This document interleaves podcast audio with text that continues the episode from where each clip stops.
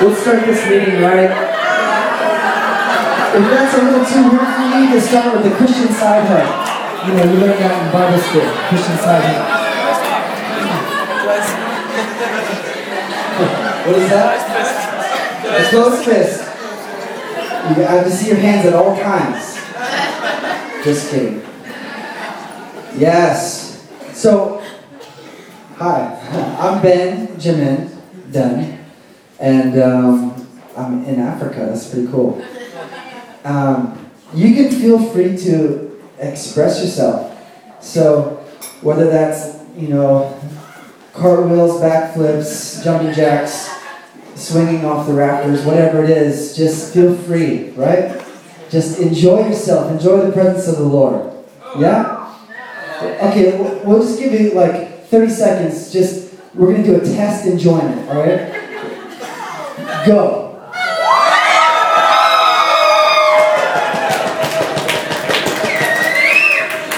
Okay, we're at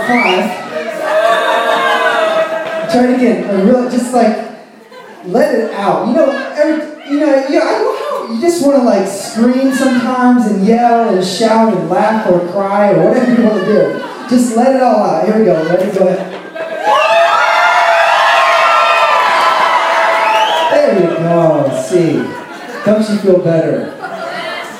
Awesome. I'm so stoked to be with you guys. I love you. This place is awesome. What a cool church. Cool community. It's full of crazy hipsters. It's awesome. I love it. It's my style. It's like the decorations. It's awesome. It's cool. And the songs. How many people enjoyed the worship? It's so amazing. Dude, it was so good. So good. So, yeehaw, here we are. Don't make it awkward for me. You have to be as loud as I am, okay? So, if I say something, you just go, sha, bro, sha, or something like that. How do you go? Sha. Sure. Sure. Hectic breath. I'm a good imitator, so. Okay. One more time. Why don't you just find your neighbor, right? Put your hand on their head. Just make sure they're happy. Because the last thing that we want in this meeting is an unhappy Christian. So make sure they're good and happy, smiling, just hand it down. Dip them in the glory.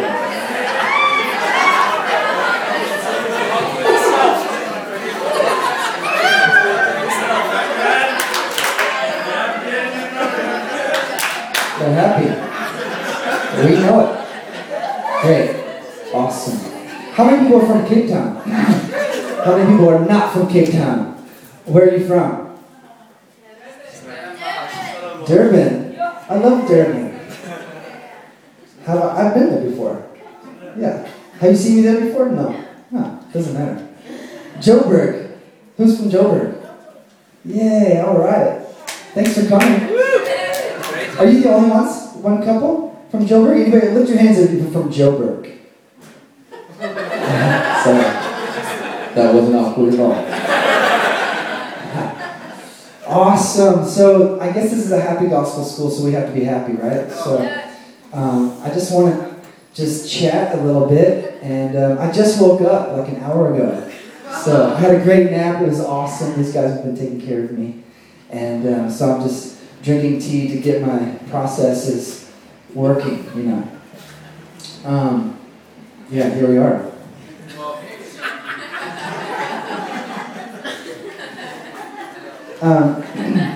So I don't know if you know this or not, but I wrote this weird book, right? This really, really off-the-wall book called The Happy Gospel. Has anyone ever heard of that before? Has anyone? Raise your hand if you've read The Happy Gospel. Sweet. Good. So this is going to be like, we'll be on track together. So, but basically, my wife, I'll just tell you a little bit about myself. My wife and I travel about 300 days a year, and we're crazy. And we tour a lot, and we're making records, and making noise, and making messes, and making fun. So That's what we do, and we're actually right now in the middle of a long thing. We're going from here to London, and then from London to Amsterdam and Germany and France, Switzerland, Norway, and Finland. So I'm excited about that. It's gonna be good. Yeah, sure. So I'm really good. I'm stoked about that. And I'm amped. You guys don't know what stoked is. Stoked is California language for excited. Oh, you do? Because you have surfers here, right? Yeah. So, what's up, guys? Cheers. Hey. Welcome to the globe. Cool. So, we travel a lot. We do this. We basically in the last year and a half of our lives, we've decided to just tour musically and do small schools like this. Because for me, I really need time to explain and to express and to build foundation and to just chat for hours and hours and hours about this glorious gospel. Because when I start talking, I can't shut up. Right? That's my problem. And so usually when I go to a church, I get an hour, hour and a half tops, you know. Brother, it's time to go, you know, eat. And so then I have to stop, you know, and then it's like I leave the whole place in a mess, you know, just ripping foundations and slaughtering holy cows and all kinds of good stuff. And then I don't get invited back, and so then, you know, I never get a chance to fully express. So that's what the idea of a school is all about, is to just dive deep into the glorious gospel. Anybody excited about that? So like I said, feel free to express this gospel. It makes its full manifestation, its full expression in you. And so when you express, when you laugh, when you just let it out of your face, you know, God is not looking for any more frowny-faced Christians. So he's got plenty of those. Oh no, he's got plenty. He doesn't need any more. Shut up. So, aren't you glad I wrote the happy gospel and not the depressing gospel? Amen. How many people have heard the depressing gospel? Yeah. How many people are excited that I'm not going to preach the depressing gospel? Okay. Good. Woohoo! I'm just feeling it out. One more time. Why don't you put your hand on your neighbor? I feel like we got to just get loosened up a little bit more. You can even drop their nose. No, you don't want to do that. No, she doesn't want to do that. These guys are so happy. Is this your church? Is these you guys? No, yes.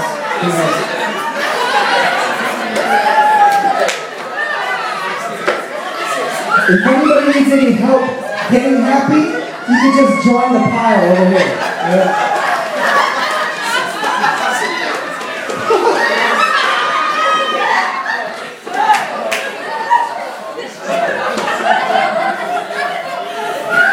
It's funny because I do a lot of meetings, and this always seems to happen, which is great.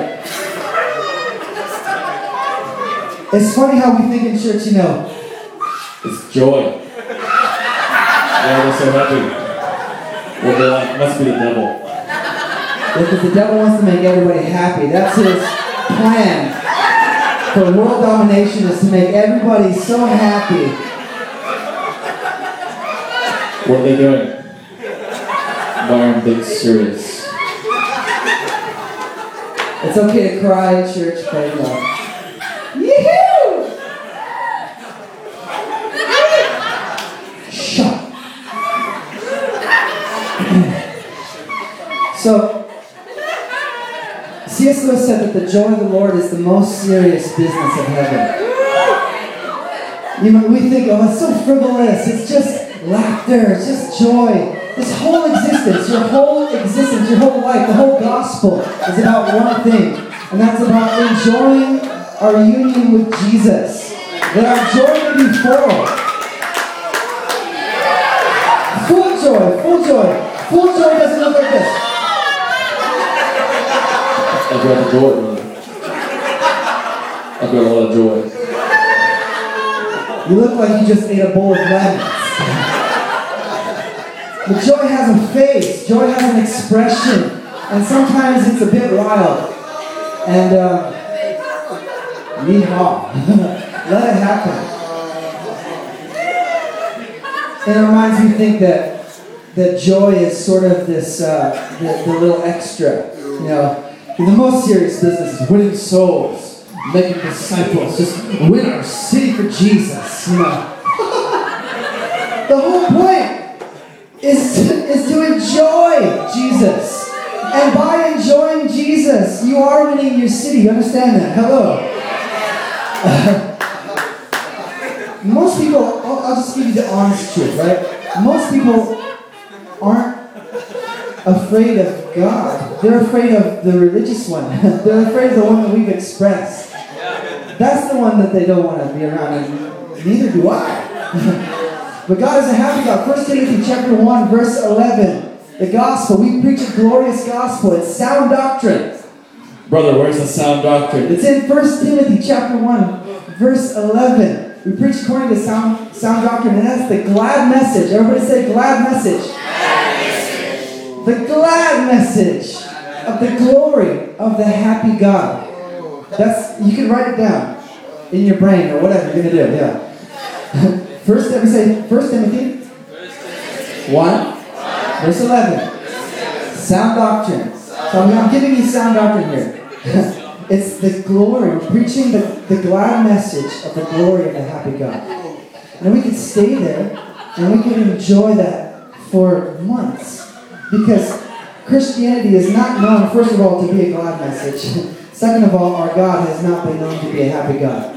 Most of our ideas of who God is this big bearded guy up in heaven shooting everybody in the butt with lightning bolts. And that's our idea of this Father that we serve. And as long as we stay on the right track, right, as long as we just are moral and we just do it, we push and we pull and we try really hard, that he'll love us and he'll accept us and he'll enjoy us. That's the anti-gospel. Everybody say anti-gospel.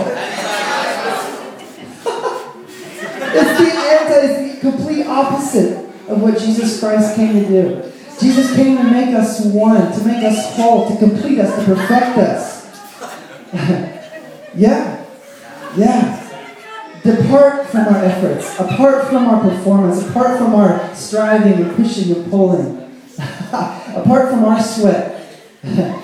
You know, if you're honoring and we're valuing our sweat, we're devaluing Jesus' sweat and his blood. There can't be two people who are working at this thing. It's either him, who is your complete savior, and you're utterly helpless to help yourself, or you're doing it yourself. Hello, which is religion. Everybody say religion.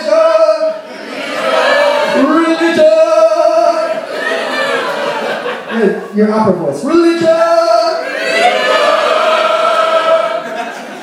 Again. Religion. Beautiful.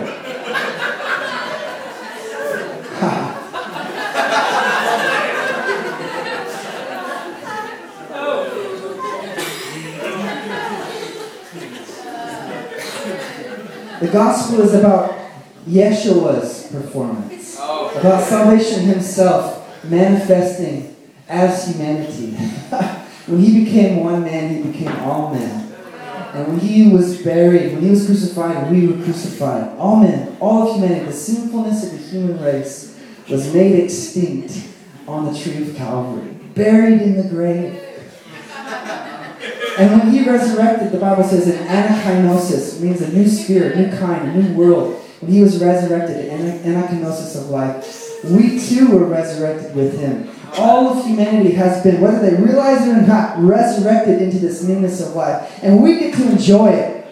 Not only enjoy it, but to give it away to other people, to show it up in them. Woo! Shoot, bro. No, shot, brew. There it is. I had about those.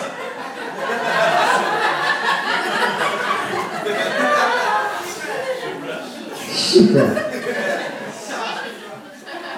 The gospel, is about Jesus' performance, not our performance, not about us doing it and pushing. Somehow we lost the track of what God values. You know, we think in this Christian life that God values trying. You know, at least I'm trying. That's how we justify ourselves. You know, we're trying to free ourselves from sin. At least we're trying. At least we're praying hard at it. You know, at least we're working hard at it. But I don't see that value system in the Scriptures.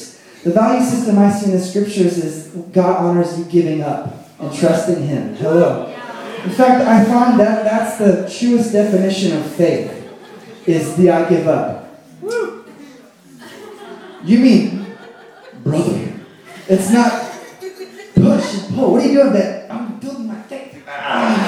You know, we made faith into a work when faith is actually trusting not in our work but in His work. Hello. Everyone say, hello.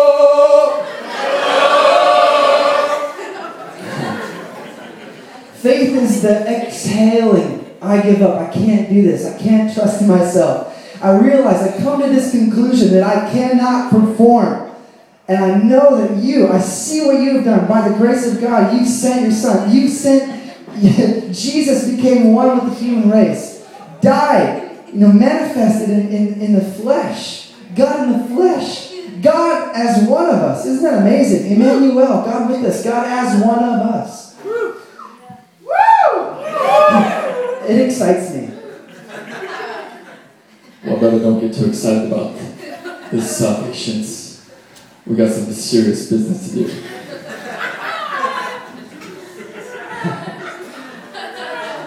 What is the serious business of heaven again? Joy. We're made for it. Oh. That's our design. Yes. Now, if you could go to any culture in any continent on this planet, and there's one universal language, and that's ha ha, he he, ho ho. If you speak ha ha, then you can reach any culture in this world. Now it may sound funny, but that is the gospel. That's why the gospel is good news. It's joyous news. It's extremely glad message, because it's not an offer. It's a declaration. Hello, the gospel is news. You don't look on the TV set and see something that's about to happen. When the news is reported to you, they're reporting to you something that's already taken place. Hello. Does that make sense? Good news is the report that Jesus has done what we could not do. Jesus pushed. Jesus sweat. His blood is worthy to take away all of our sin. His you know, when John saw Jesus, he said, "Behold, the Lamb of God who takes away the sin of the cosmos." The whole world's sin just ripped away, laid on the Son of God and crucified, destroyed once and for all. So this is what glorious humanity looks like. This is what new creation reality looks like. It looks like this. You understand? It has an expression. It has a face. It looks like extreme pleasure. It's like you can't handle it. It's a little bit too much. And if the gospel hasn't done that to you yet, maybe we haven't seen the fullness of it. We haven't seen the sweetness of it. Yes. Come on, show me your extreme pleasure face. Yes, Yeshua. Whoa.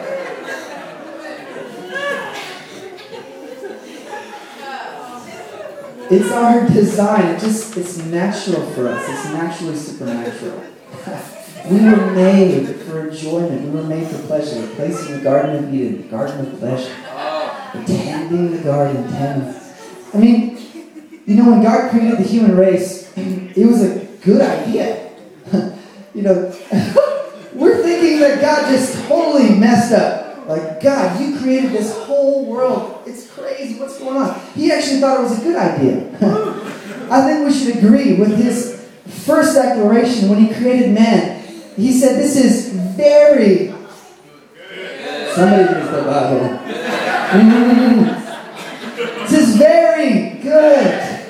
Not just good. Not okay. Not, they'll make it someday. No, this is good. And the fall of man doesn't change that original declaration that this is good. Yeah. Humanity was God's idea. Hello. It, you know, we have to get rid of this escapist mentality where just biding my time. till I get to glory. Till I go on to glory. You know, you've heard those ideas where it's just, you know, waiting for heaven. You know, I'm just going to suffer waiting till I die to go to heaven. Isn't that crazy? Just making death our savior instead of Yeshua. Hello.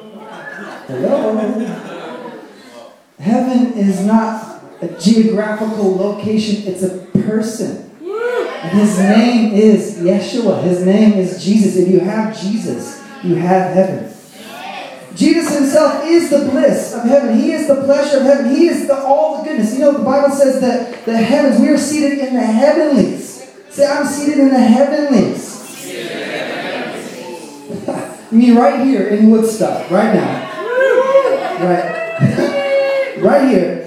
We are in heaven. We are seated in heavenly places. In fact, the word places is not in the original. It's not in the Greek. It's added, you know, for the translators because they thought that it could help us understand a little bit more. But I think it actually takes away from the truest sense because we are in not just a place that looks like heaven. It's kind of like heaven. It's coming down. It's oozing out. You know, we're bringing in. What's going on? Oh, no, it says we are seated in it right now.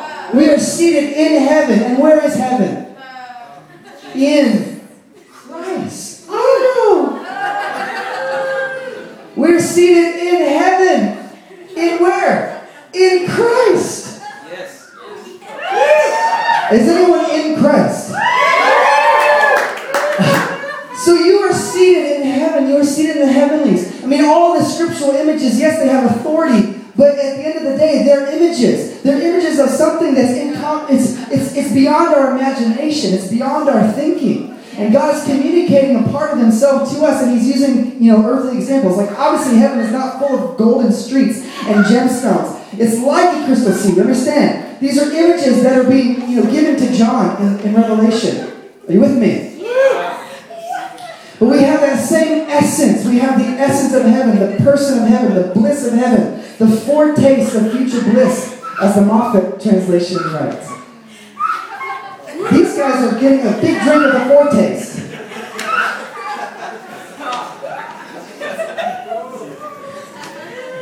In Hebrews it says that when Jesus Christ was manifested, he came as the high priest of the bliss that was to be. Right? That's the Moffatt translation. Everybody say, high priest of the bliss that was to be. That means when Christ came, completion came. When Christ came, perfection came.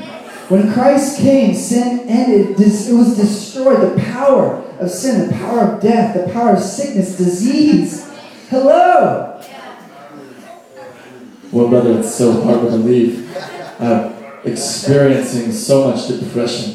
It's like depression. So you have to try this, right? Shut off the questions for a moment, just shut them off, and trust like a kid. Trust like a child. Don't trust in we don't lean on our own understanding. We lean our whole human personality upon Jesus. That's what the Amplified Bible says. That's what trust is. The leaning of the whole entire human personality on Jesus. So sweet. It's so easy. It's so simple. The gospel is amazingly simple. If it's offensive in any way, or if it's radical, it's radically simple. It's radically good. Yes. You gotta realize this. If we ever feel semi-offended or like rocked or shaken or some kind of foundation is crumbling, it's because, first of all, it can be crumbled. It can be shaken. Hello. And second of all, we're being shaken by the goodness of God. Hello. It's the goodness. Yes. The goodness of God. Yes. So we're created for this amazing life of bliss, life of ecstasy, life of pleasure, life of joy. And the enemy of that is The do-it-yourself doctrines. The pushing, pulling, making you so invested in yourself, thinking, what's wrong with me? I have to fix me. And all the while, you're complete. You're full. You made one. You have the fullness of the God that lives and dwelling in you. You're part of Him. He's part of you. He made Himself part of you. When He became part of the human race, He made Himself. He forever united Himself with humanity. He must think it's worth something. Hello? She's enjoying it.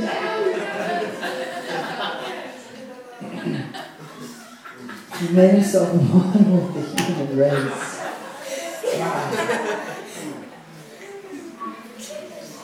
And the religious, thoughts and ideas and doctrines constantly put out this idea that we're separate, that God is far away.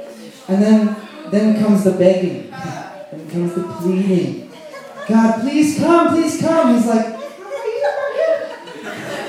God, come! Please come! We're so desperate! Oh, right here, behind you. Just turn around. Just turn around. Look, I'm right here. Oh. Hello!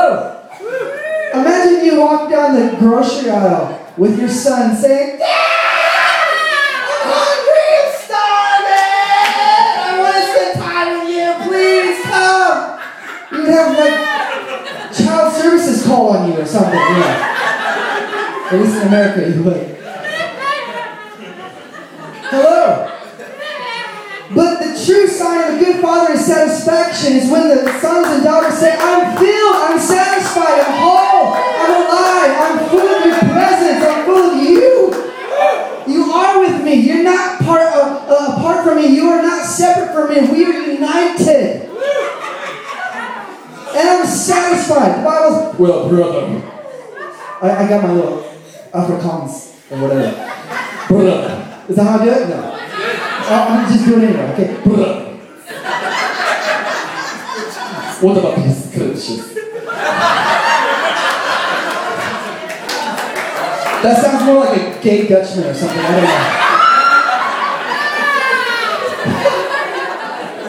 don't know. Okay. Reel it in.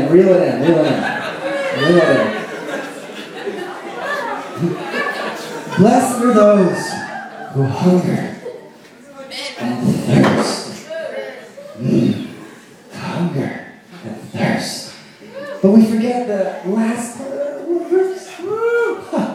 For they shall be completely satisfied. See, it doesn't end in hunger and thirst. Jesus said, if you're thirsty, then come to me and drink. And what's going to happen after you drink is you won't be thirsty. You'll be satisfied. In fact, you'll be so satisfied that there'll be too much. There'll be more than enough, and you'll stop focusing on yourself. What's wrong with me? I'm so lacking. I'm naked. I'm lacking. I'm fearful. And you realize that you have a river of living God inside of you, and just burst into your city, into Woodstock. Hello, into Joburg, wherever.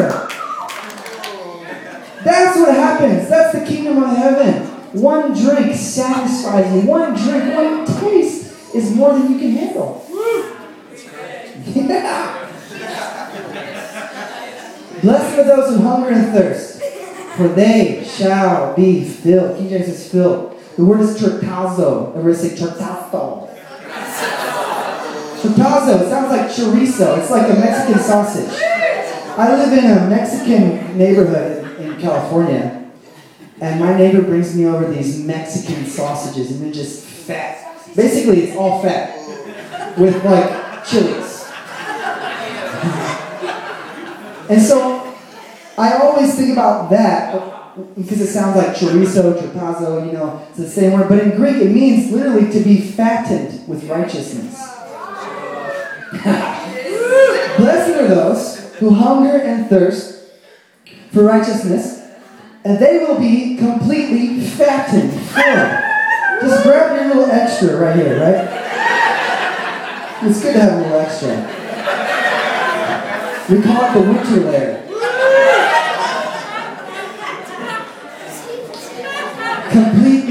filled. So this whole idea of lacking and nakedness and not worthy and then, see, religion doesn't leave you there. It doesn't leave you feeling naked and unworthy and lacking. It'll also give you a purpose. It'll also give you something to pursue, to gain this. Are you with me? Oh, you want to be filled. You want to not lack. Great, I got a perfect program for you. That's what religion will say. And to me, it's the same temptation. There's only two places that I've seen this, in Genesis and in the Apostle Paul. But he explains this whole thing back. If we go to Genesis chapter 1, verse 26, the Bible's first thing, creates human beings, and he's thinking up this idea of the human race. He thinks, wow, it would be so cool to create people. And people are going to be awesome because they can carry me. They'll be like me. I'm going to create, the Trinity is talking, let us create humans in our image, in our likeness. It's literally the same word as icons. Kind of like, let's make little us's. And then the Hebrew word tsalem, T-S-L-E-M, it means image. It means image is shadow. Shadow, it's like, okay, look at my shadow. It's fully like me, connected to me, but it's relying upon me to cast its reality. Does that make sense? So God says, I'm going to make humans, but they're going to be totally dependent upon me, like me in every way, with unlimited potential for righteousness, for intelligence, for creativity. They can do anything. They're going to go to the movie. Ah, it's going to be crazy. It's going to be intense. You're going to write songs. They're going to do cool stuff.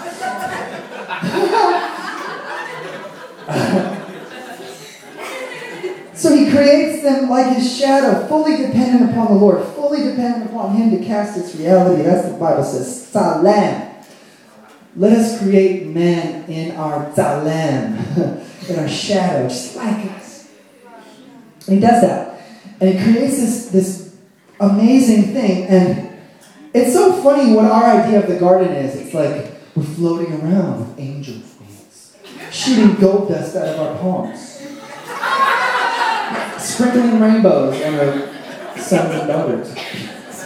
And we have these weird ideas of what Eden was. Eden is basically this: Adam created in the image of God, like having a tomato garden. That's it. It's so simple, so chill. Just having a little tomato garden.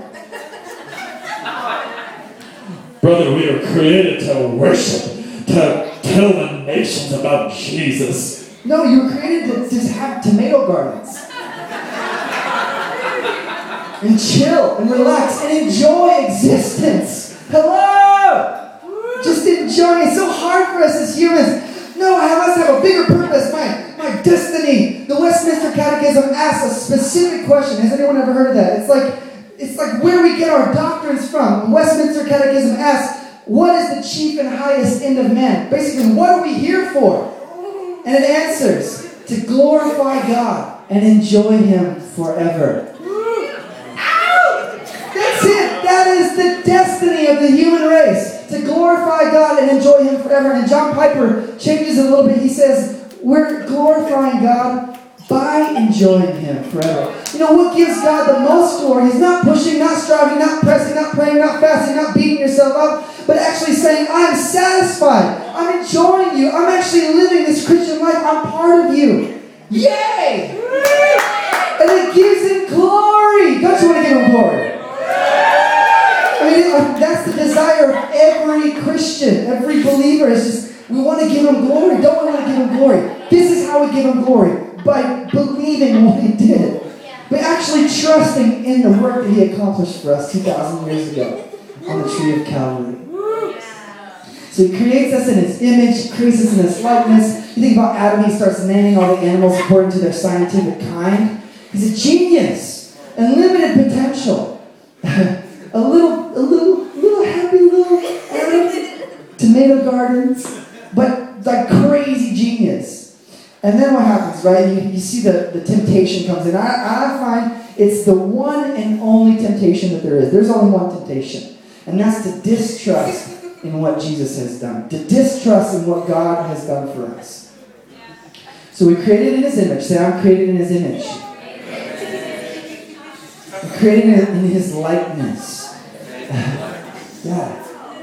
created to be a part of Him, created to be connected to Him. That's where you find your existence is in Him. You find yourself in Him. Yeah. And here's the temptation. He gives them one directive, real simple, real chill out directive. Okay, they're like kids. Maybe in the future He was going to let them understand, the difference between good and evil. He was going to grow them. But what we see in the scriptures is that He tells them to eat of any tree in the garden, including the tree of life. That's not excluded. They couldn't eat of the tree of life. He says, go ahead and eat anything, but don't eat of the tree of the knowledge of good and evil. And I think it's just because he himself wanted to be their knowledge of good and evil. He wanted to train them, to teach them. And so He tells them, don't eat this tree. And what's the temptation? The serpent comes, and he says, if you eat of this tree, then what? Then you'll be like God. And you think about that temptation, right? Hold on, let's just rewind a little bit. God created the human race in His image, in His likeness, right? So they were already in His image, is that correct? But the temptation was to, first of all, trust that, to think that you're lacking something, to think that you're not already in His image. And then second of all, to pursue something other than God Himself to gain that. And it shows us that even good things, when trusted in, to produce godliness or godlikeness, can be idols. Yeah. Even good things. Things like prayer, worship, all these things.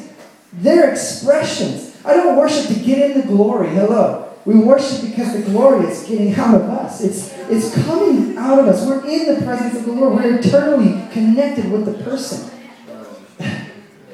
I don't pray because I just want to say a whole bunch of words and I go down my list of people that I have to pray for and all these things and I gotta really press in and push. I pray because I'm communicating with a person. The power of prayer is not saying things. It's actually realizing that you're in the presence of a person, and His name is Yeshua.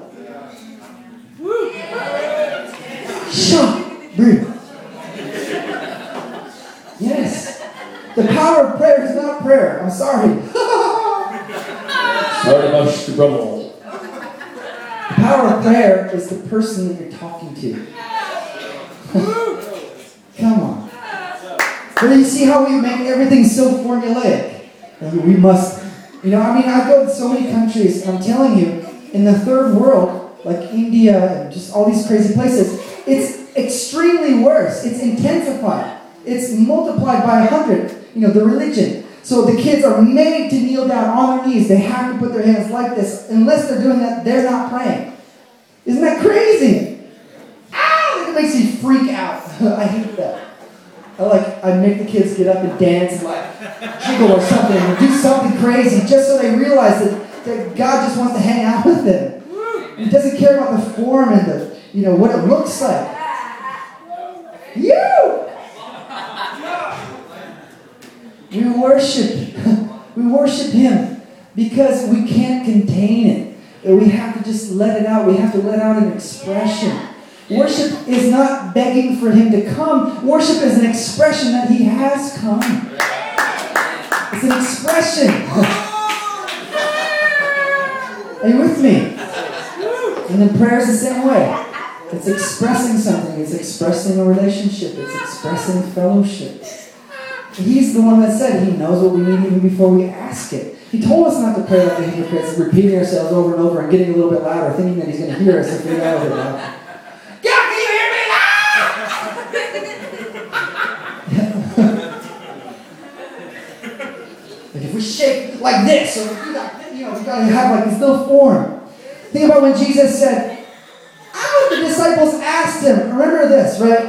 Where we get the Our Father. The Our Father, Lord, hallowed be thy name. Thy kingdom come.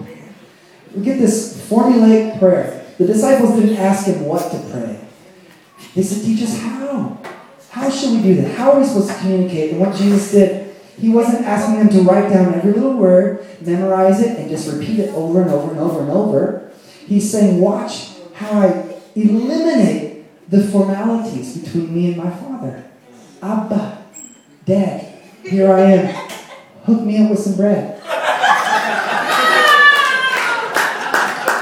It's really that simple.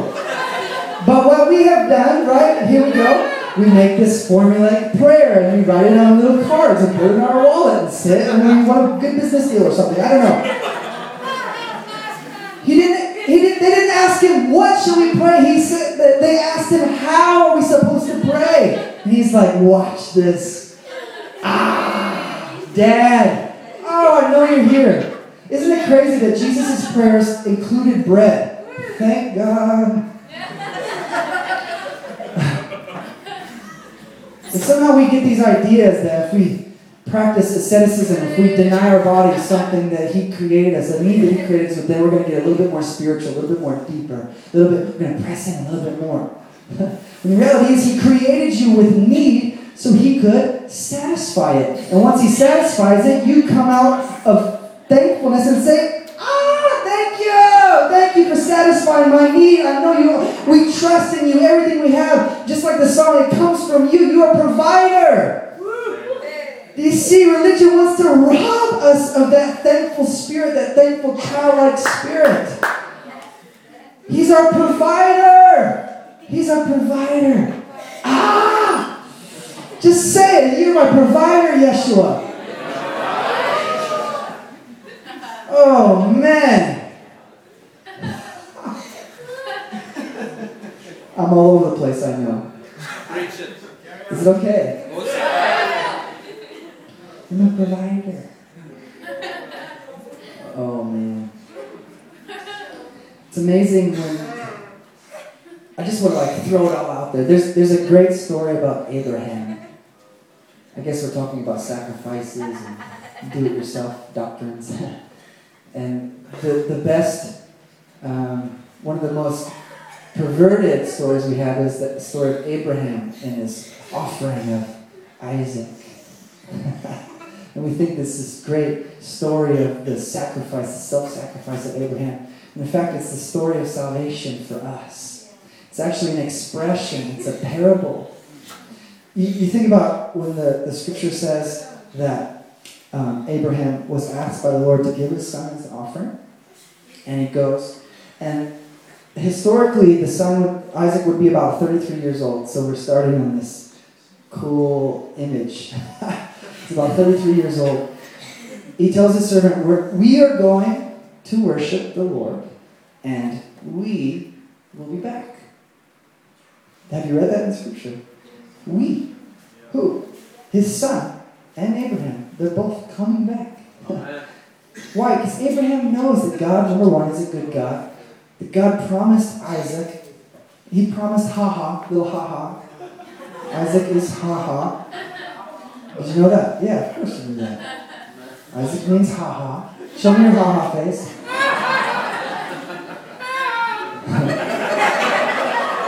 That's a good one. So he says, we will be back. And then they're walking up the mountain to worship the Lord. The Bible says that the Lord said, go to the mountains of Moriah. And you just let the Lord paint this image for you. Imagine Isaac, 33 years old, he's carrying the wood of the sacrifice on his back. Imagine the picture that God is painting for Abraham, for the friend of God. And he goes up and Abraham's hanging out with Isaac. And Isaac says, hey, we've done this many times before, Dad. We've gone to the mountains to worship, but where is the lamb for the sacrifice? And do you remember what Abraham says? He says, my son, God will provide for himself a lamb for the sacrifice. So we start seeing the story making sense. And he goes up to the mountain, gets ready to kill Isaac, and the Bible says the angel of the Lord showed up. And usually when the angel of the Lord shows up, it's Yeshua, it's Jesus. He shows up. And the Bible says that Abraham looked up. He looked up. Everybody say up. He looked up. He didn't look down on the ground. He looked up and he saw a ram caught in the thicket. Basically, he sees Jesus. He sees the Lamb of God. He sees the Lamb of God who is to take away the sin of the whole world. And he calls that the place where the Lord provided. That's where we get Jehovah Jireh, right? The place where the Lord provides. It's literally called the mountain where God will provide.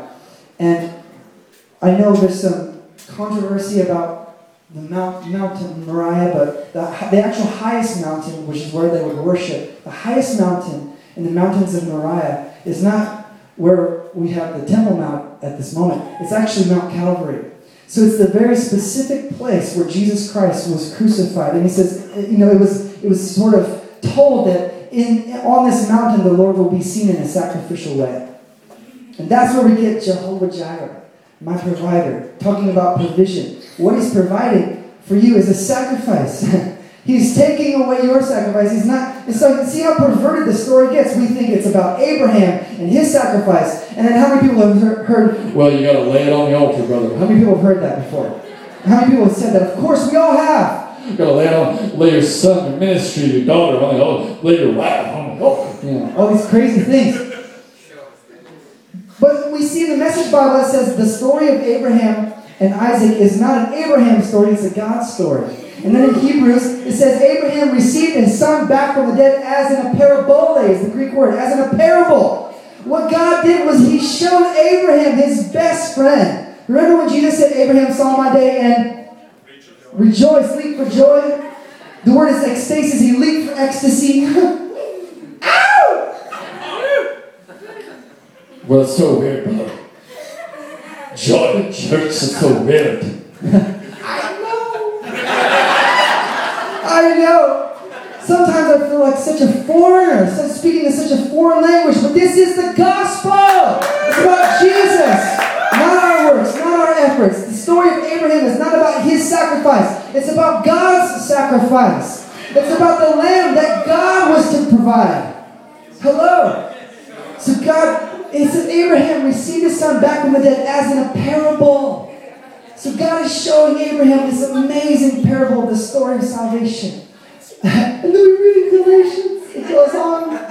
But we are like Isaac. We are like Isaac. Jesus. The lamb which God provided. So religion will always just point at you. What are you doing? What's wrong with you? Why aren't you doing more? Put your sacrifice. If you're not, you really want blessing? You're not trying hard enough. You need to push. You need to, to get your breakthrough, you need to fast. You need to do something. It's always up to us. But what happened to Jesus? Isn't Jesus our breakthrough? Isn't Jesus enough for us? Isn't Jesus' blood enough to cleanse us from all unrighteousness? Is it? Yes. Yeah, it better be. Or we should all go home, pack it up. Give up. The reality is Jesus is more than enough. Yeah. The Lamb of God, the Lamb that God provided was the one and only sacrifice that God desired.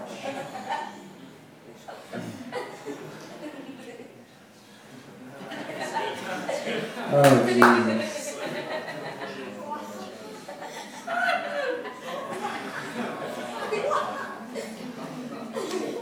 Religion demands your work, your striving, pushing, sweating. It's moral Christian. The narrow way. I know, the narrow way is this. That's the narrow way, it's joy. It's following the joy of the Lord. Trusting in the joy of the Lord. Trusting where the pleasure is. Well, there's so many hardships in this life. Paul says, count it all joy. He says, rejoice in the Lord half of the day, right? Rejoice in the Lord always. And then just in case you forget, again I say, because I just said it, I know how humans think. No, we're going to get serious again. Rejoice in the Lord, serious. Like that's what we think. We're so quick to get back into uniform and march. Like militant, whatever, idiots. And the reality is God wants kids, children, to enjoy Him, to live life to the fullest, to give it away. Oh. That's what transformation, that's what's going to transform a city, that's what's going to transform a world, your family, yourself, is trusting that His joy is complete in you, that you are complete in Him, that you're one with Him, that the sacrifice has been given 2,000 years ago. He's wanting nothing from you. God wants nothing from you. Woo.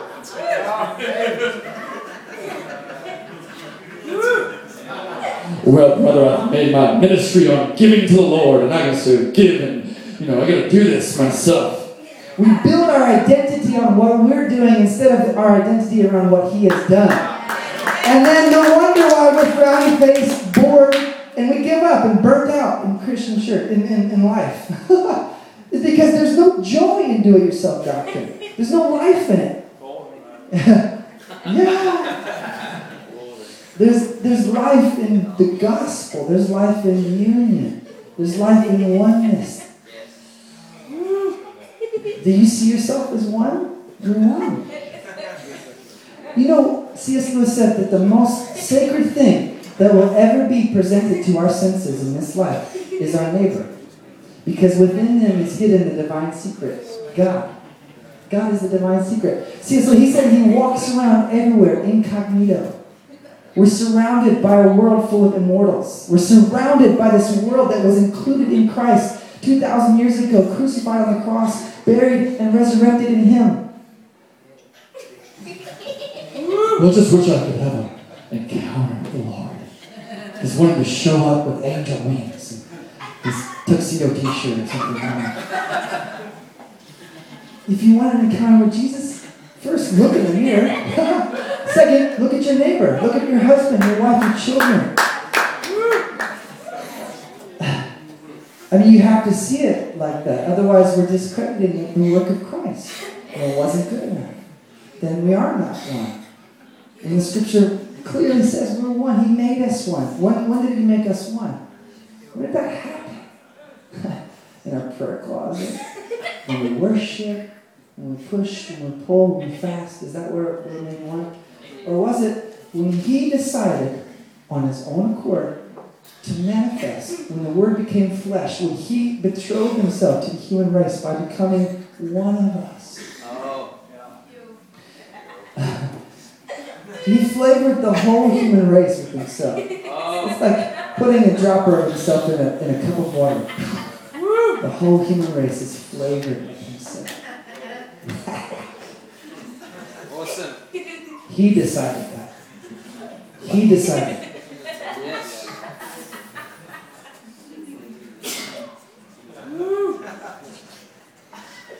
Then we get a bit confused. We start thinking about our job in this Christian life. We must have a job, right? What's our job? What's our part? We must have this part. Your part is to enjoy it. You're simple. Just enjoy it. And in that, that's fullness. That's your destiny. Everything else will just fall into place. These guys are hammered drunk.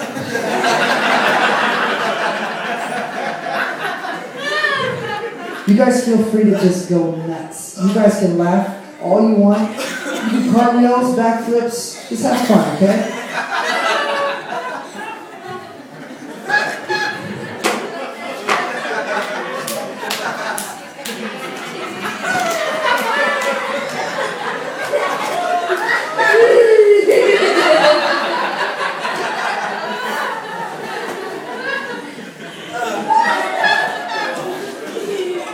Kids are a great barometer. They pick it up immediately because they're not sorting through years of theological bull. They just feel it. They're like, yeah, this is fun. This must be Jesus.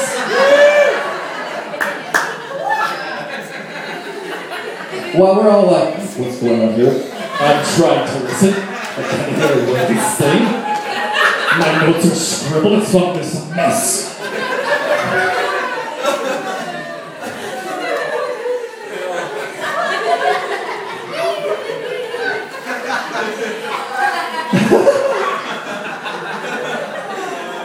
Jesus, Yeshua, we thank You so much. Whoa, help us, Lord, help us. Just sometimes you can ask for help. Help us trust in this great, glorious gospel. Help us. We can't do it on our own. We can't do this thing out.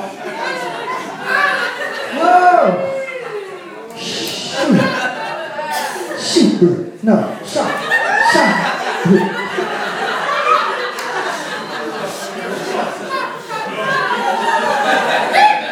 That's that's the shop. Oh, that's the shoe. Gotcha.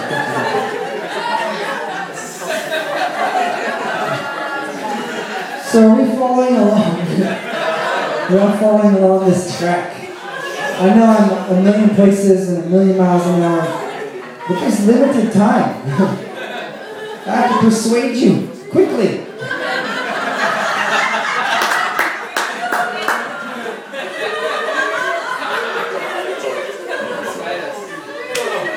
See, that's what the gospel is, I'll tell you that. It's a persuasion.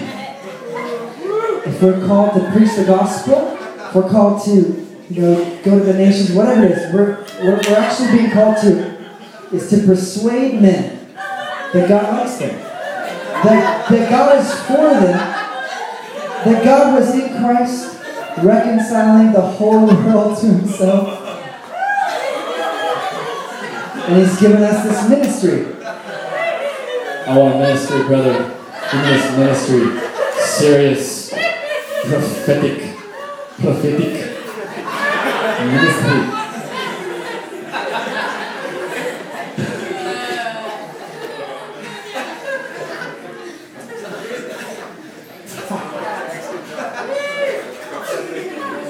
God, our place is to persuade men that they are what God has said to them. That He's looked over this and not counted. He's not craziness of Scripture. 2 Corinthians. He's not counting men's sins against them. It's crazy!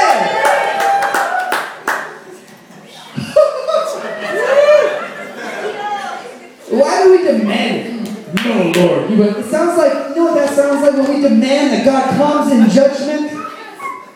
It sounds like the workers in the vineyard. It sounds like the workers or the field, whatever it was, when they came, they were working, they were really putting their all into it, and then these guys come to the last half hour, they get paid the same wage. No fair. But you're envying, you're almost refusing or objecting to the generosity of God. It's because of his great kindness that he's looked over the world's sin. It's because of his great love. And if your God isn't that kind or that loving, then I challenge you to find one that is.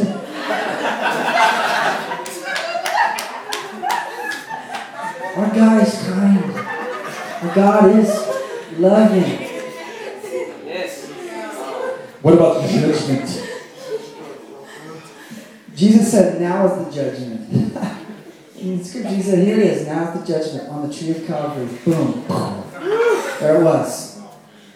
He didn't come to judge the human race. You understand that, right? What he came to do was to judge and destroy sin. We get it all mixed up.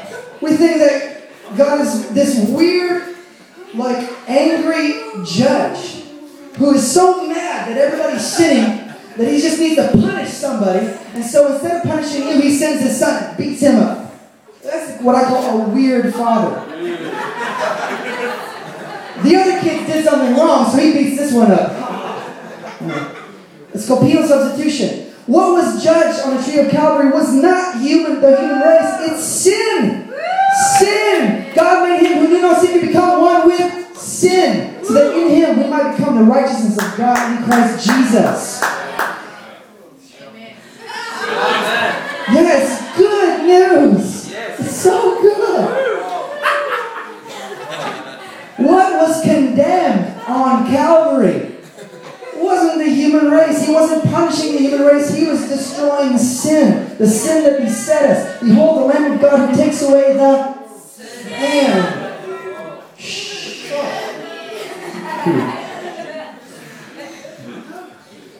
You see, you have this crazy idea of this judgmental father. You think that God is a judge. I love the Jewish idea of judgment because it's completely different. If you look in the Psalms, their idea of judgment is radical. They're begging to get in court with the Lord because they want their case to be heard because they know that they're justified. They know that they're in the right. And what they're wanting is not to be, tried as a criminal. It's a civil case. They want all their land, all their money, all their jewels, everything back. That's what they want back. Please, Lord, hear my case because I want all my stuff back. That's the truth. It's not a criminal case. You understand? God is not judging you as a criminal. He's for you. I just want to explode and say and scream at the top of my lungs. He is for us. Oh, yes. Yes. Yes. You're not being tried as a criminal. You understand? Have you seen that in the Psalms? They're begging for the judgment of the Lord. Judge us, Lord. Like almost pridefully saying, judge us, we know we're right. Homeboy. because their idea of judgment, it's a different court. It's a wholly different court. It's not a criminal court. It's a civil court. They want their stuff. They want the blessing that they know should be theirs and coming to them. And I love that. I think we should use a little bit of that in the New Testament. A little bit of that Jewish idea of judgment, where we know, we're convinced, we're confident that we are justified, that we are one, that we are without blame, without spot, without blemish, without wrinkle, that we are unified with God Almighty, lacking nothing. Perfect. Oh, brother. Perfection. Are you preaching the gospel of perfection? Of course. Are you preaching? This sounds like the prosperity gospel. Yeah, I know. It's crazy. Wow, imagine that. God wants you to prosper. Oh, we better fight that one. That's a heresy. Come on.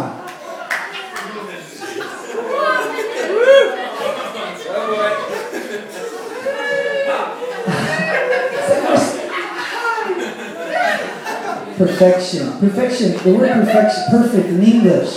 Lacking nothing from your design. Lacking nothing from your purpose or your design. Yes. Doesn't mean you're not growing. Of course you're growing. Of course you're learning. A tree is still a tree, even though it's a sapling. It's still a tree. It is what it is. Yes. You are still in the image and in the likeness of God, even in your most unlearned state. Are you with me? Yes, we grow. But see, that's where we get confused. I'm perfect. And we get this weird prideful idea. There's multiple ends of the spectrum. One is that we're afraid of perfection. The other is that we're prideful about our perfection. We're perfect because He's perfect. We're perfect because we're connected with perfection.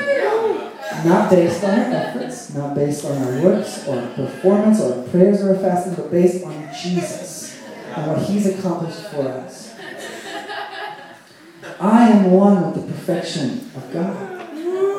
You are one with the perfection of God. You're one with Him. You're sharing, you're partaker of His nature. It's so good. Everything that stood against you and Him having this perfect relationship was destroyed on Calvary. Everything, the separation was just annihilated. The enemy in our mind, as the Apostle Paul calls it, the enemies in our mind were just destroyed. It's pretty cool. Amen.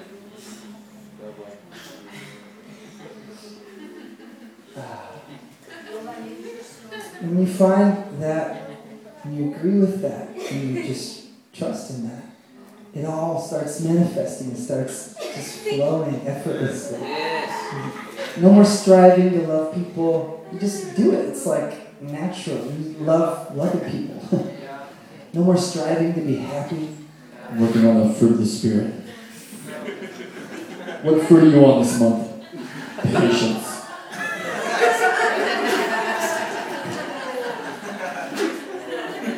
Whose fruit is it again? I forget. The fruit of the... Ah! Who's again? Whose is it? Oh! You mean it's not ours? Aha! The Amplified Bible says, the fruit which His presence accomplishes within us is love. love, joy, peace, patience, kindness, goodness, faithfulness, self-control. Do you see? It's the work which His presence accomplishes. You can chalk any accomplishment that you've ever had, any breakthrough you've ever had, to Jesus, to His presence inside of you, to Him being one with you, to Him being your breakthrough. Oh man, I did a series of 40-day fasts, and I really pressed hard for this one. Well, you may have. You probably lost a few pounds. You know, I did this really crazy Bible school, right? We call it law school. And I went to law school, and I used to wake up so early in the morning and press and pray and fast. I fasted so much one time that I walked in my car with my beautiful wife, Stephanie. We get into the car, and I'm just turn on the car and start driving. I'm like, wow, this is cool. You start fasting, whatever. I don't know what I'm thinking. And then about 10 minutes later, Stephanie looks at me and says, "Hey, Ben, you going to turn the car on or what?" I was so out of my mind. I was hallucinating, thinking that I was driving because I hadn't eaten in so long. Shock, breathe. It's epic.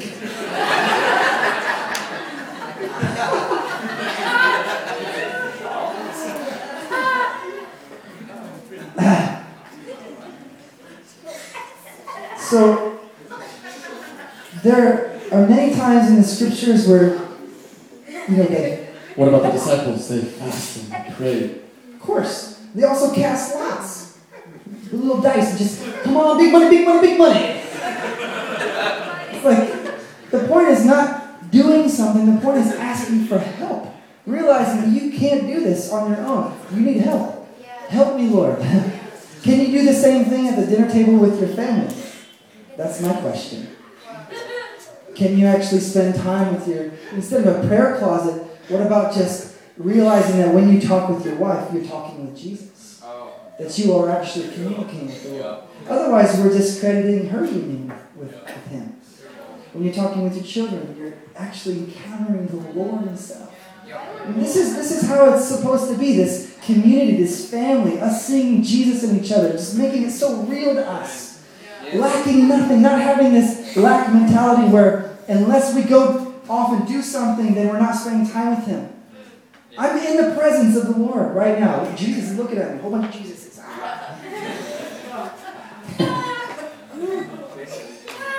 Yeah. We get this list right. So, first comes the Lord, then my wife, then my ministry. Then my dog, my cat, my Gerbil, my rat, my pigeon, whatever. My bicycle. And we just started listing all these things in priority instead of seeing all of these things as expressions of our life in Him. Oh. Realizing that everything we do, riding my little bicycle, I'm just with Jesus.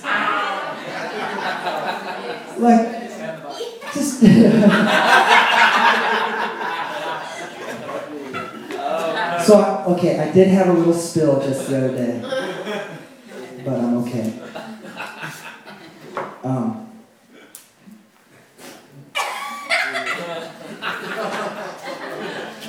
His name is Emmanuel. Emmanuel. So, yeah, I'm excited. Can I keep going? I'm on a roll. I want to bring a little of America here. Just go, Do it. Put up your right hand and shake it. Go, Say, hey. Perfect. Good job.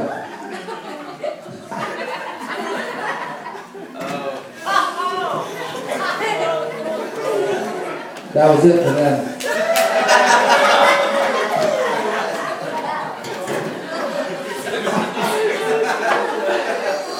They dipped. Can't help it, they dipped. They dipped.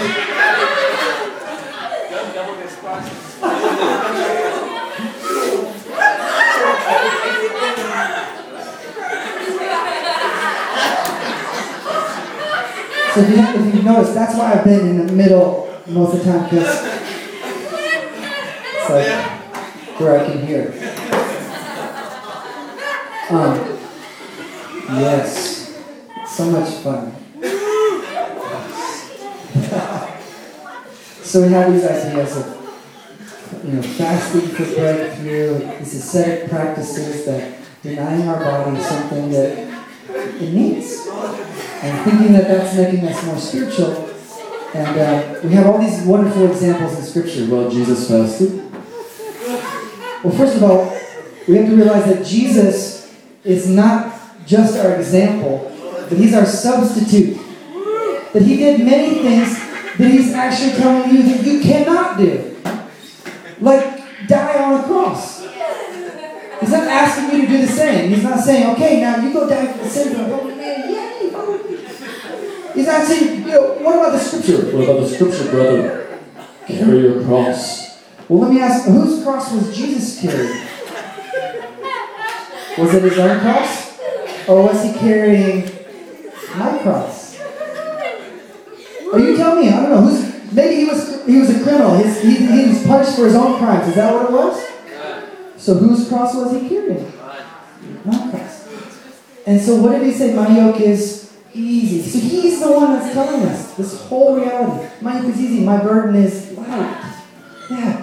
Trade me. He says, trade me. If you're heavy, if you're, burdened down, trade. Let me take your yoke and you can have mine. See, that's the divine switch. That is the substitute. Now, what we've done is we've chopped Jesus up to just being our example. So what we have to do is just follow Him, do miracles, bring heaven to earth, and yee-haw, we're Christians. And that's not the reality of the situation. The reality of the situation is that He's our substitute, and we're not following Him. He's inside of us, and He's like moving through our lives as us, for us, in us, with us. Yeah. not separate from us.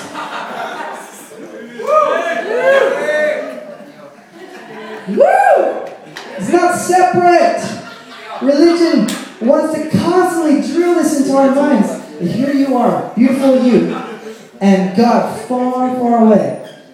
But it doesn't just leave you there. Religion doesn't just leave you there. It says, okay, but don't you want to be with God? And of course, your desire is yes. Of course I want to be with God. Okay, here's my steps. Here's my process. Here's an apple. Eat of the tree of knowledge of good and evil. Don't you want to be like God? Back to Genesis chapter 1.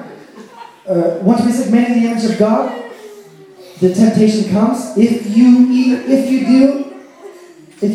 of this tree of the knowledge of good and evil, then you'll be like God. Hold on a second. They were already like Him. So that's the temptation. Distrust in what you were already made. And then this crazy idea just locks itself into the human psyche. That we are fallen. That we should be ashamed of ourselves. That we are naked. And we're hiding. Remember, it wasn't God. Okay. I'm just like quoting scriptures like that and telling stories. Okay. Genesis. He creates heaven and earth. He creates the human race in His image. He says, don't eat this tree. They do their trick, whatever you want to call it, the serpent tempts them. They fall for it. They fall for this idea that they're lacking. And the moment that they trusted in something else other than God Himself, even though it was a good thing, it became an idol. Do you understand that? Does that make sense to you? I'll say it again. The moment that they trusted in something else, even a good thing, even a godly thing, other than God Himself, they trusted that to be their godliness, it was an idol. Yeah. So they ate of the tree, boom, fell. Was the tree bad? Was that tree? No, it just wasn't for them to eat. Is that true? Okay. So they fall, and this crazy thing happens in a week. We have this huge image in our minds, thunderstorms and lightning and just tornadoes and hurricanes and gnats and flies and whatever. I don't know, just crazy stuff. Earthquakes. Everybody's freaking out. The fall of man. The sky turns black. We get these crazy ideas. But the scripture says that Adam heard the sound of the Lord walking in the garden. And I looked it up. He heard the sound of the Lord. The sound of the Lord being singing. He heard the Lord singing in the garden. What was I singing? The fall of man has happened. Earthquakes, tornadoes, demons. All this crazy stuff. And God is just chill. Ooh, sitting in the garden, relaxed. Why? Because He was fixed fixed before it was broken. Because they were in before they were out. They were one before they were separate. Before they were in Adam, they were in Yeshua. They were in the Lamb of God who was slain before the foundations of the earth, the foundations of the world.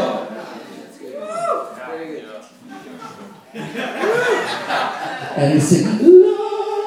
You just sing. That's awesome. We heard this sound, and then, but he was afraid. So immediately we get these ideas. We have to fear. Why would we have to fear of God? If you observe yourself and you observe fear of the Lord, it's not of Him. What do you say? What about the Scripture? The fear of the Lord is giving you wisdom. The awe, the majesty, the intensity of God, the realization that He carries in Himself a billion, gazillion bolts of pleasure. And He can just zap you at any moment. Like Enoch. It's one too many drinks. He's gone. It's not phobos. You understand? Greek word phobos, fear. You have a phobia of God. That's where we get our transliterated English word phobia. Whoa. It's so scary, isn't it? So scary. If you were to stand up boldly, right, get on a chair, I'm not afraid of God. You almost like think that's sacrilegious or something, but in fact, that's what He's asking you to do. Amen. To be bold as a son, as a daughter. He hasn't given you. So if He hasn't given you a spirit of fear, then I don't know who the hell is that. You better not talk about it. It's best for not mentioning.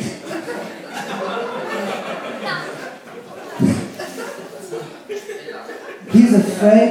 Was God, I mean, look at the image of God. Was He so mad? Whoa, He fell. He said, Adam, where are you?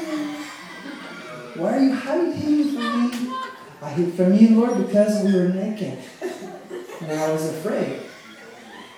Who told you? What do you mean naked? What is naked?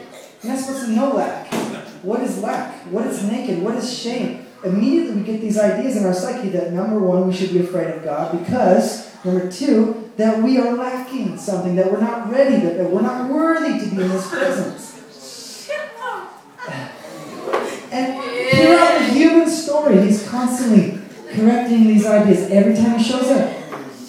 What does He say? What does He say? What does God say when He shows up? Don't be afraid. Every time He shows up. First thing He says, don't be afraid.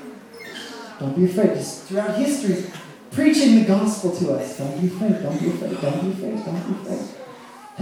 We get in the New Testament. The Apostle Paul writes, we haven't got a spirit of fear, but a boldness. Yeah. In the bliss of which we cry, Abba. We're adopted. Woo! He's adopted. He's taken us in. He's received us. C.S. Lewis said that's the weight of glory. If you want to dip in the glory, really. If you really want to dip in the glory. Mm-hmm. Give us some of that glory juice. If you really want to get some of that, you have to get the realization that you've been taken into the Trinity. That you've been received into the Godhead. Not merely put up with. But actually, C.S. Lewis said, you're an ingredient in the divine happiness. Ah! Crazy. You're an ingredient. When divine happiness, you make Him happy. When He looks at you, He doesn't see this shameful, broken, tattered rags of a life. He sees wholeness. He sees fullness. He sees life. He sees Himself. He sees what He paid for. He sees the reward. You're the reward of the suffering.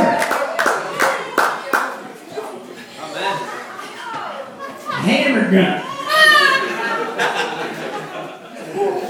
Oh, Jesus. So, He hasn't given us a spirit of fear, right? He's given us a spirit of boldness and sonship. Are we sons or are we slaves? I just want to know. I'm trying to figure it out. I'm trying to figure out what this, you know, what church is all about. Is it a bunch of slaves trying to get together and begging God to come? Orphans?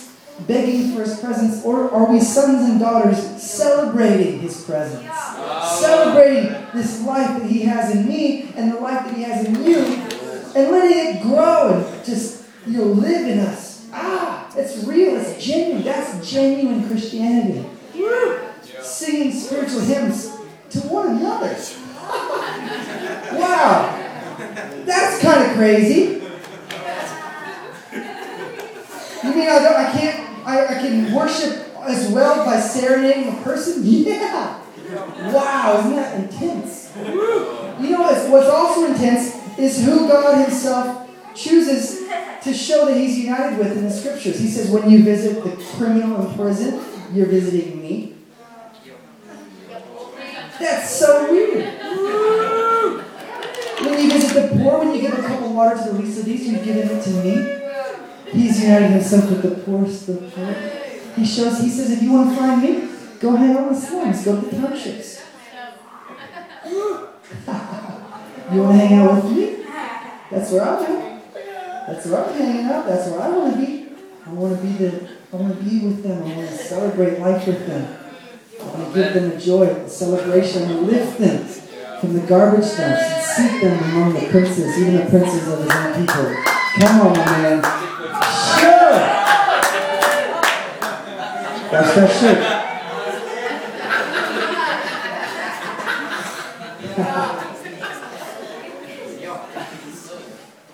He unites himself with the person in prison. What is Jesus doing in prison? That's what I want to know. Why is he's united himself with that person? He says, "You visit them, you visit me." That's wild, isn't it crazy? It's a little crazy. Man. So that is what the gospel is all about: this genuine life, fearless life, trusting that we are who it says we are. And then I read in First John, this takes the cake. This is the shocker, right? First John, there is no fear in love. Yeah. We think fear. We gotta fear the Lord because if this grace thing doesn't work out, I got this fear tethering me to Him. Plan B, fear the Lord.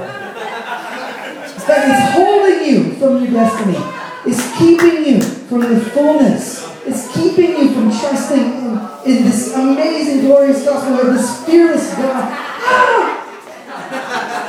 There is no fear in love because perfect love has cast out all fear. Where do we see the divine revelation of perfect love? Where do we see it? Where do we get the glimpse? It's in Christ. In Christ, when He was crucified, when He was buried, when He was resurrected, He cast all the fear out of us. He cast it all away from us and buried it. Woo! And then it goes on. This is the Amplified Bible. I'm just quoting to you. He says, with fear comes the idea of punishment. So those who are still afraid have not seen love's full perfection. Wow. Right? Are we expecting spankings from God or hugs and kisses? Which one? You know what I mean?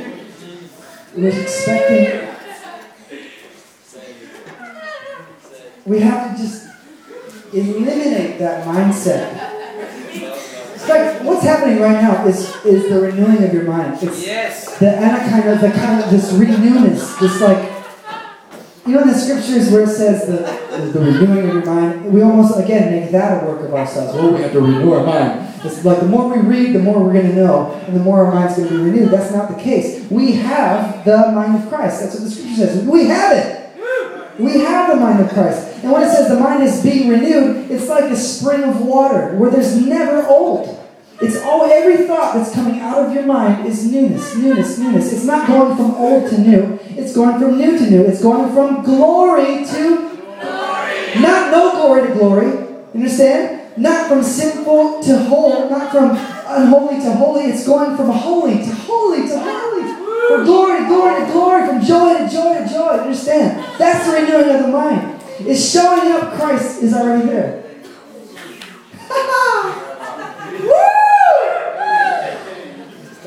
It's the revealing of Christ in you.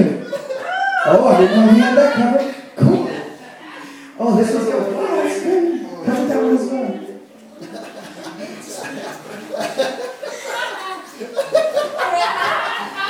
Those who are still afraid have not seen those for perfection. Then there's ends right here. But we love him because he first loved us. He's the Alpha and the Omega. He's the beginning and the end. He's the initiator. He's the one that's thought of this amazing divine plan to rescue the human race from sinfulness, disease, depression. And that's exactly what he's done. He's rescued us, and now he's working it through us. This is the joyful part. This is the cool part. Now he's working it out through us. He's giving it away to our communities. You know what Jesus said? When he walked through every village, he said, "Behold, the kingdom of heaven has come upon you." Now the kingdom of heaven is coming. It's almost here. He says, here it is. The kingdom of heaven has come upon you. Why? Because Jesus was saying that he is the kingdom of heaven.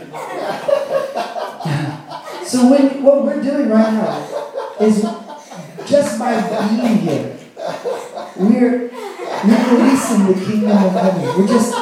We're showing up. We're showing up reality. Now, we've quit talking about revival and renewal. We're supposed to revival.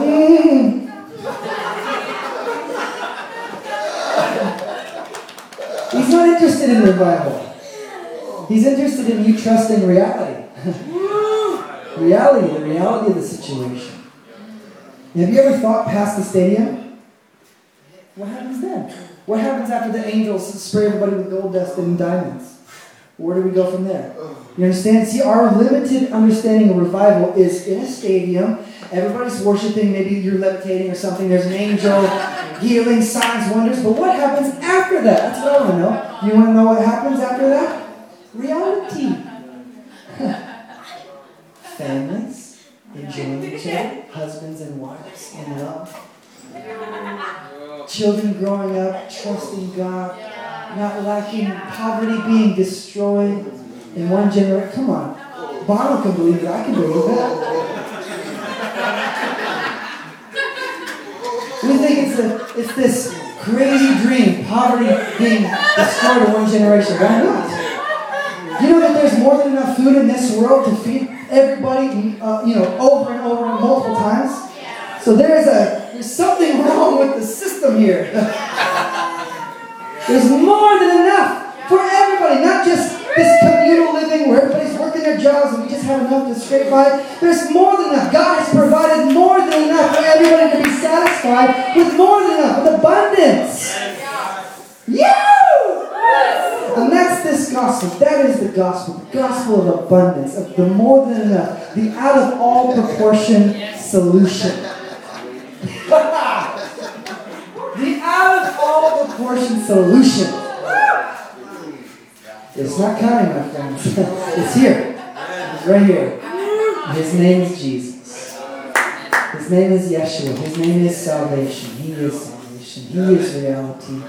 He is revival. He is heaven. He is prosperity. He is provision. He is our righteousness. He is our holiness. He is our perfection. He is our joy. We have nothing apart from him. With him we have everything. Yes. Amen. That's so good. I'm thinking I should pause here. And we can resume tomorrow. Because I preached myself into a very comatose state. And I have jet lag, so. Why don't you lift your hands? Lord, I thank you for your precious people. I pray that you would just open our eyes and our hearts and our understanding to trust in this glorious gospel, to settle the questions, settle the fears that we have, just annihilate them, wipe our tears away. Let the joy of the Lord be our stronghold, be our strength, our portion, our life. And let it manifest in us, just let it explode in us. Let it explode in your people, joy unspeakable and full of your glory.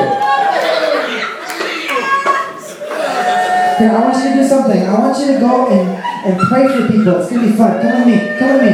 Don't be afraid. Come on. Here, come with me. It's okay. Come. Just put your hands on her. Lord, thank you for your presence. And you don't have to stop laughing. You can have fun. You can do that. There you go. We're good boy. Come here, buddy. Come on. Your team. Okay, there you go. Lord, we thank you for your precious people.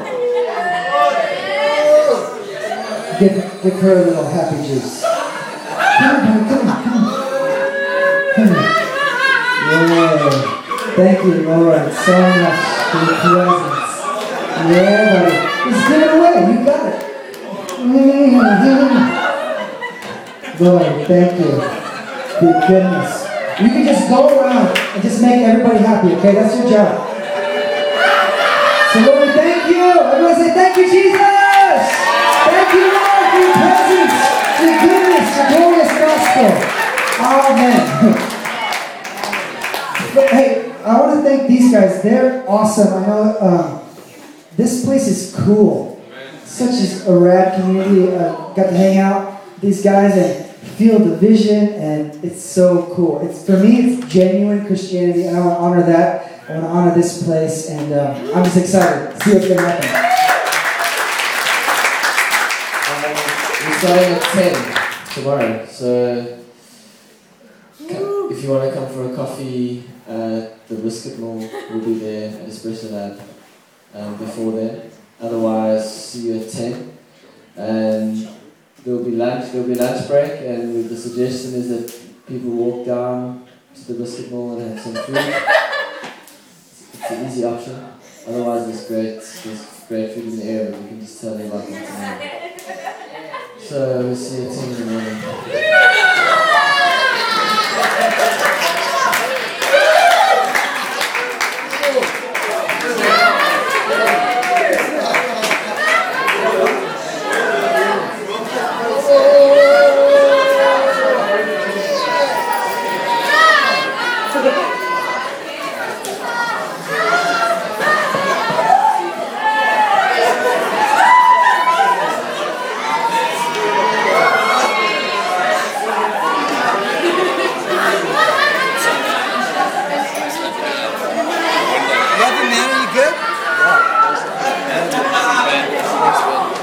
Fun. Wow. Is it too weird? You've got the strawberry cook. The strawberry cook.